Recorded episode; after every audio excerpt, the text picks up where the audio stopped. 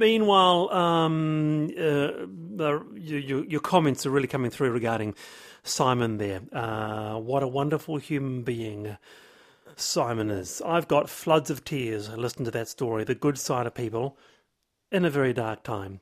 Pat from Palmerston North says, Wallace and the Wednesday panel, thank you so very much for letting me listen to Simon, the rescuer from England. I cried as he told of his encounters with the people of Ukraine. And another one, thank you for today's interview with Simon. I can't help watch the horrors unfolding and think about other turmoils, turmoils around the world that haven't had the same airplay. Humans really are a strange mixed bag of lollies. So that uh, interview, if you didn't catch it, will be online separately, uh, rnz.co.nz. Now, on a completely different and really, let's face it, just a to- totally lighter note, I wanted to bring this up. It's called the three minute rule the scientific way to tackle your most hated chores.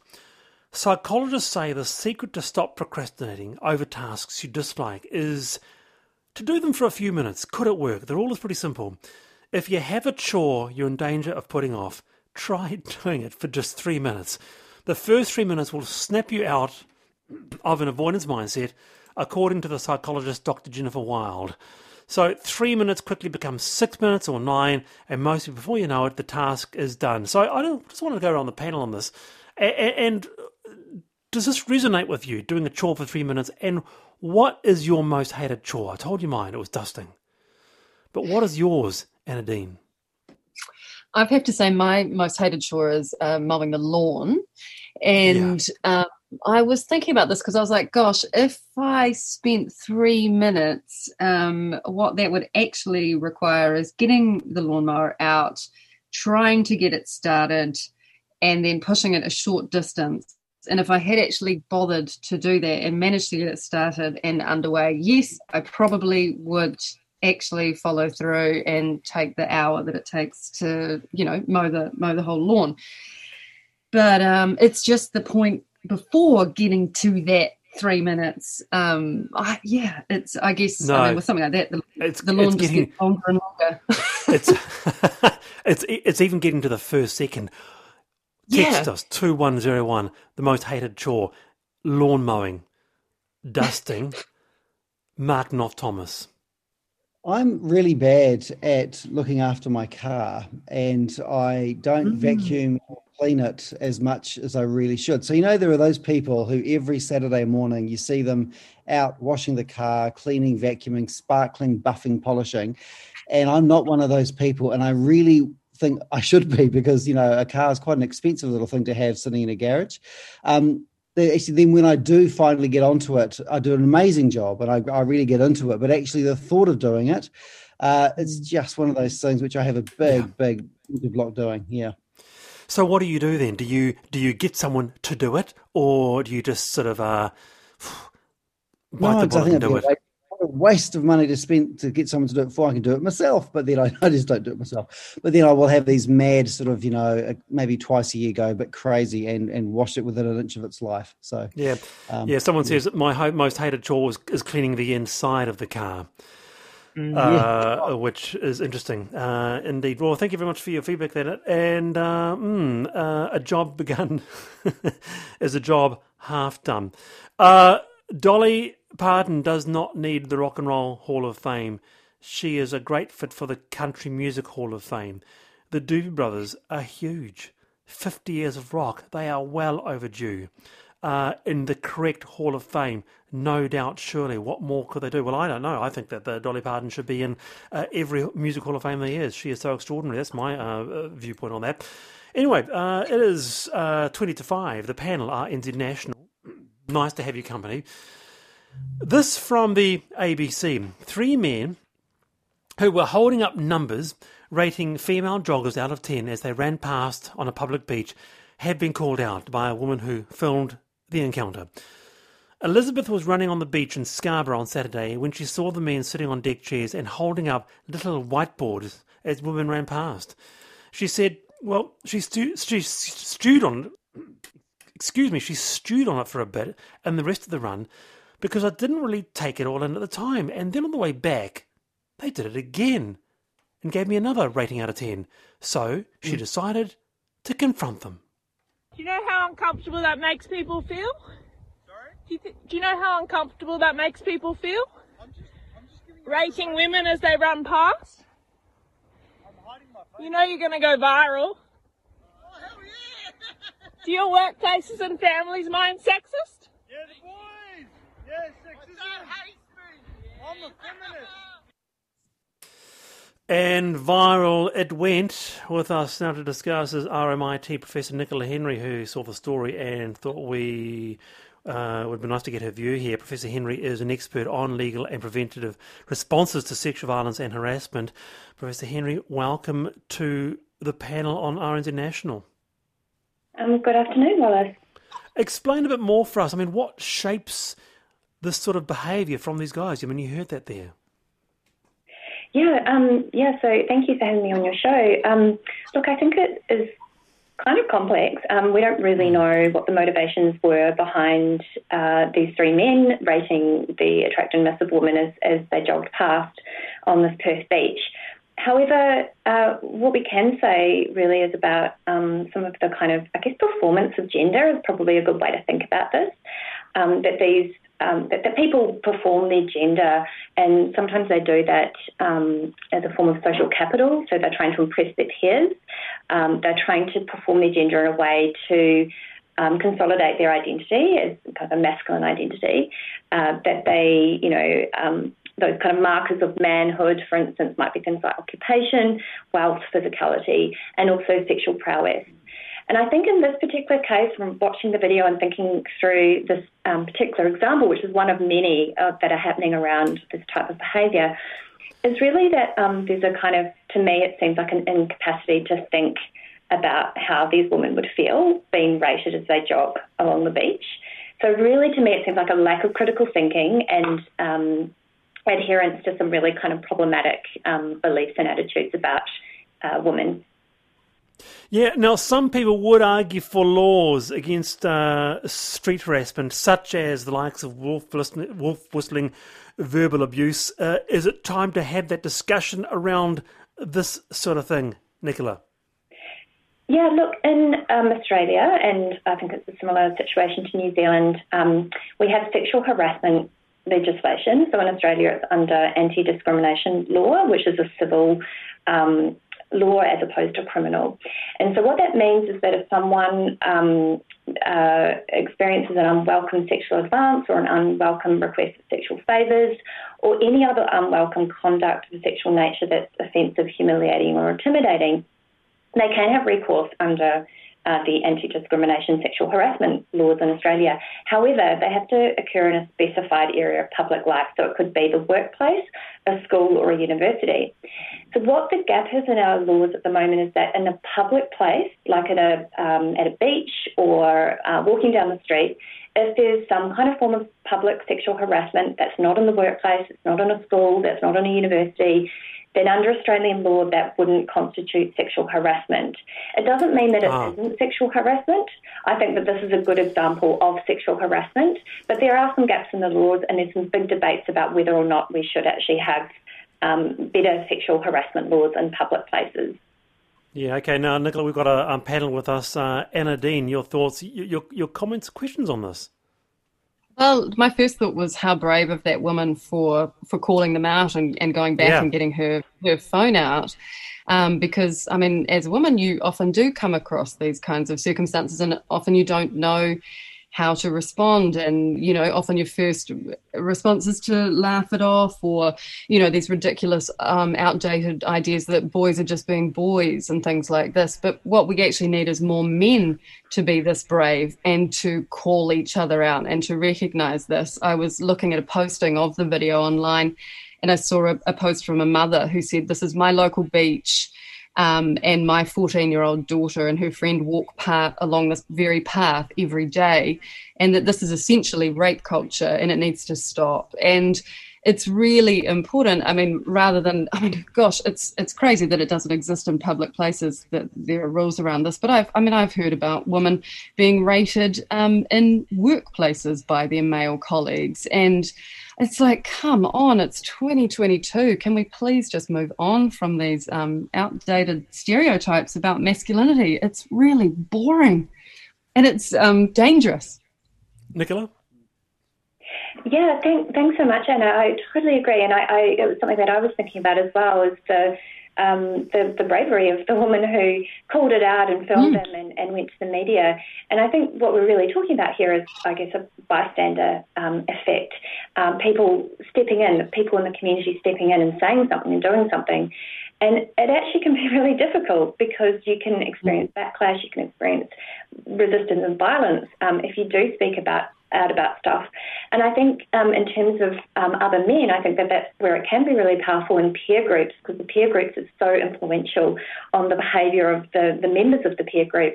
And it does take a lot for a person to kind of say, hey, that's not cool, um, you know, that's uh, really objectifying or really um, offensive what you're doing.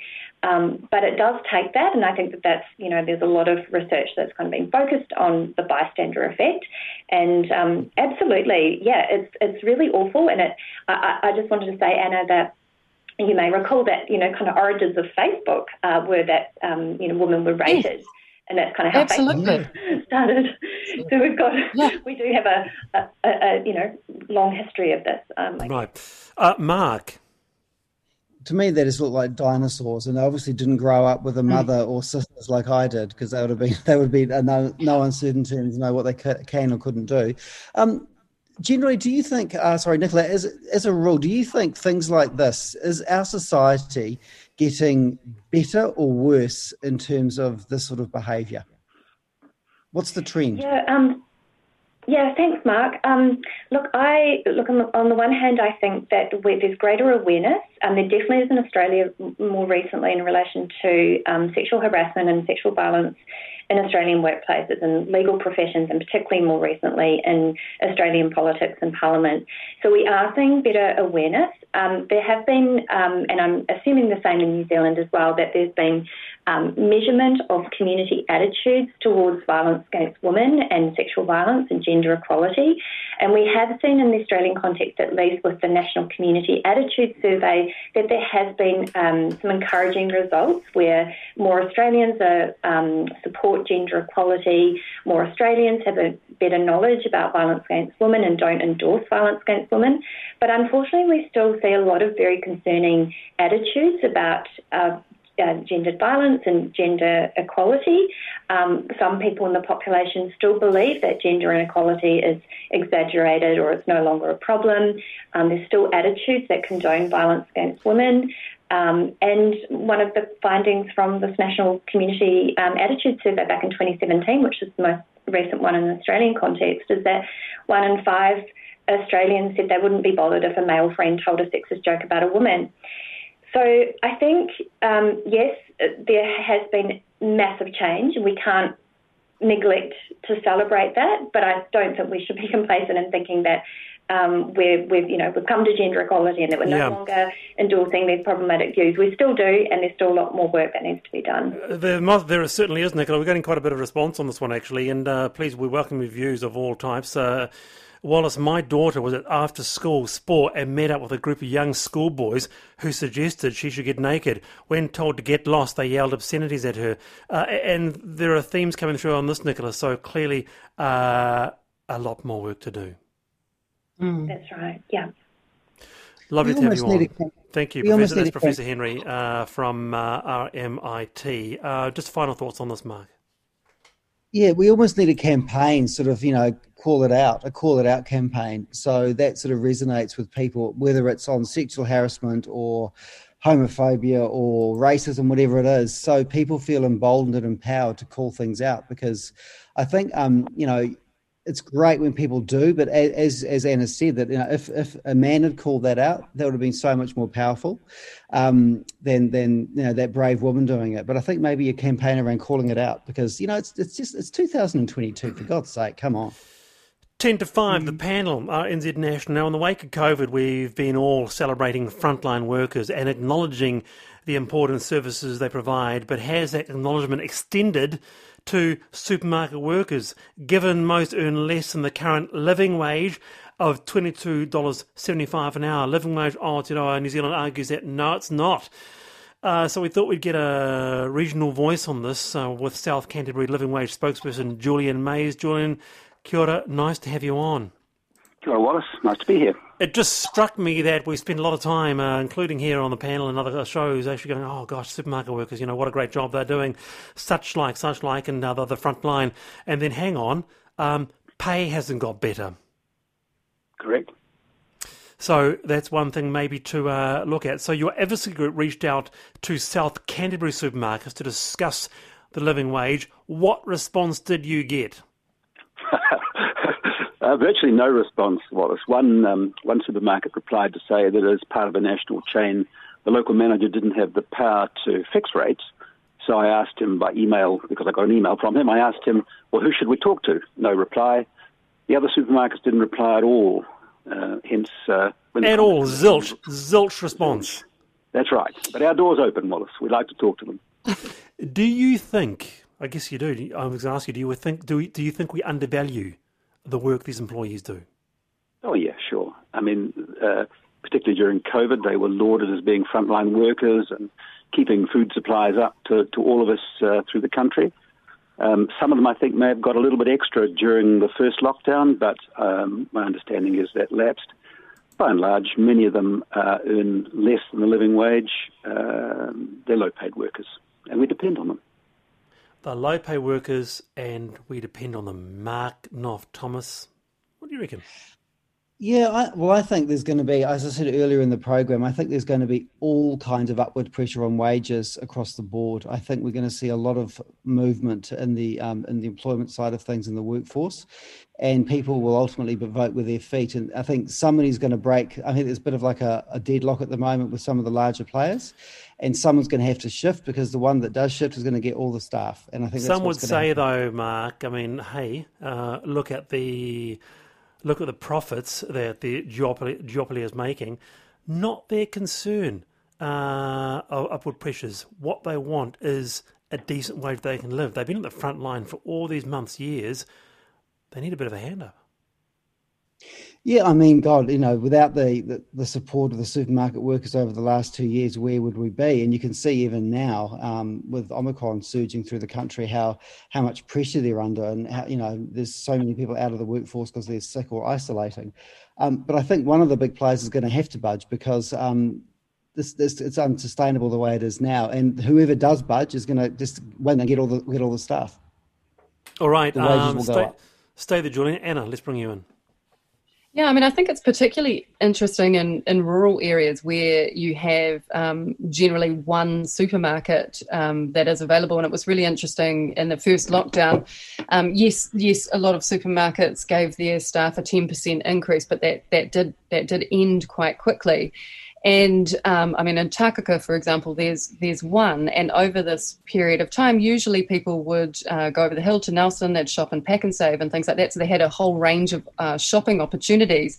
And the very least that uh, that local supermarket could do um, is actually consider um, giving a minimum wage for their workers. They've been under constant stress. They've been getting harassed from people who don't want to wear masks for two years now um, you know, they they were working away while we were all uh, safely in our houses. And I think it's very much the least that uh, these owners could be doing, especially when they've been experiencing such massive profits. All right, so Anna Dean there, Julian's calling for a, um, a living wage for supermarket workers. Um, so, final thoughts: uh, You're still hoping that you're you'll get a response from those emails or those calls. You're still hoping yeah, uh, for that. Yeah, I think we're likely. Well, we've gone we've gone public. We've said publicly we'd love to talk to them.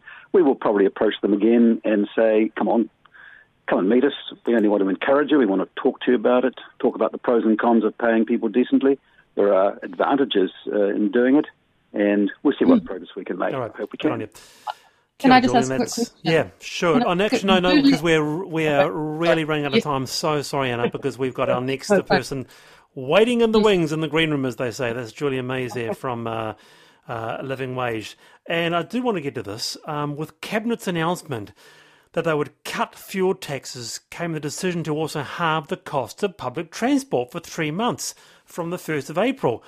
Uh, and it certainly was a uh, it raised eyebrows. A lot of people were happy. A lot of people sort of questioned it, but public uh, public transport advocates they're thrilled with the decision. So we thought we might bring along Ryan Hooper Smith, a spokesperson for the Free Fares campaign, who's with us now. Ryan, welcome.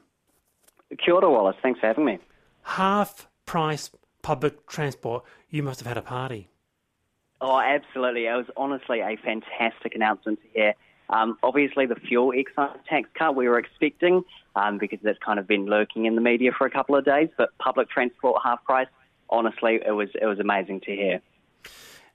Do you think what would you like the government to do? Do you want them to go further? That's what you want.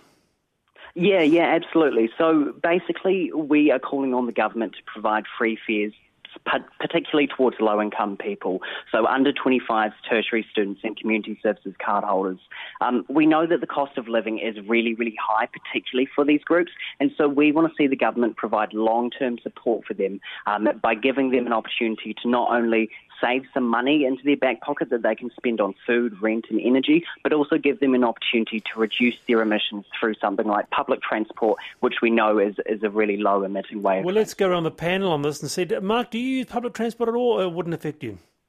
Uh, no, I do. I um, I use the train mostly more than the bus. Um, the trains because Newmarket's got a great train station to zip yeah. around, especially going CBD. Um, but no, I think this is great. I'm a huge fan of public transport. Auckland has the capacity to significantly ramp up the use of the patronage on our buses and trains. And of course, COVID's really sort of uh, put the kibosh on a lot of people's confidence to use the bus or train. It goes a hell of a long way to help deal with some climate issues. It goes a hell of a long way to make the city perform better. And for those who can't catch public, catch public transport for whatever reason because of their hours of their job or the fact that there's no public transport near them, their experience on the roads will get better as well. So it's win win win. Yeah, because you get a lot of condition, don't you? So you're speaking uh, a, a Newmarket, so you you come you come from it on on that angle. Ryan, stay there. Anna. Yeah, congratulations, Ryan. It's been such a fantastic thing to watch the Free Fares campaign. Um, I'm particularly interested in that kind of two world public transport model that seems to be getting more and more traction where um, e bike subscriptions are being considered for um, options of people as a way to get to work. And I heard about a, a pilot in Wainuiomata where 25 people were getting e bikes for six months. I thought that was um, genius. Do you think, I mean, my question is, do you think that free or uh, cheap public transport fares and, and low cost uh, e bike subscriptions or things like that are going to be in this year's budget in May? Are we hopeful of, of that kind of traction or what, what are you aiming for over the next while?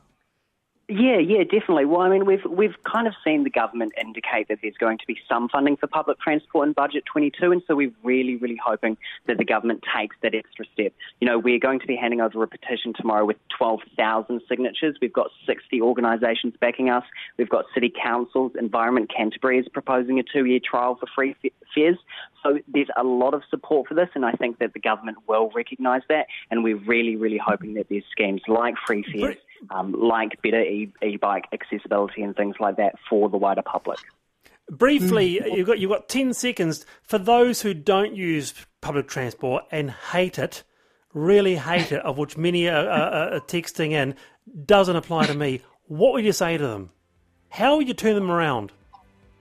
Ultimately, public transport is fantastic. You can use it if, if you want to go into town and get a little, little bit drunk. You can do that. You can get home by mm-hmm. using All right. transport. Don't have to worry about driving. Okay, Ryan, good on you. Ways to use it. All right. Cheers. Lord help me, after all these years, I finally agree with Wallace. Dolly, Parton for every Hall of Fame. Goodness. All right, Anna Dean, Mark Knoff Thomas, kia ora. You've been wonderful. Thank you. I'm Wallace Chapman, 3.45 tomorrow. I'm back. Checkpoint next.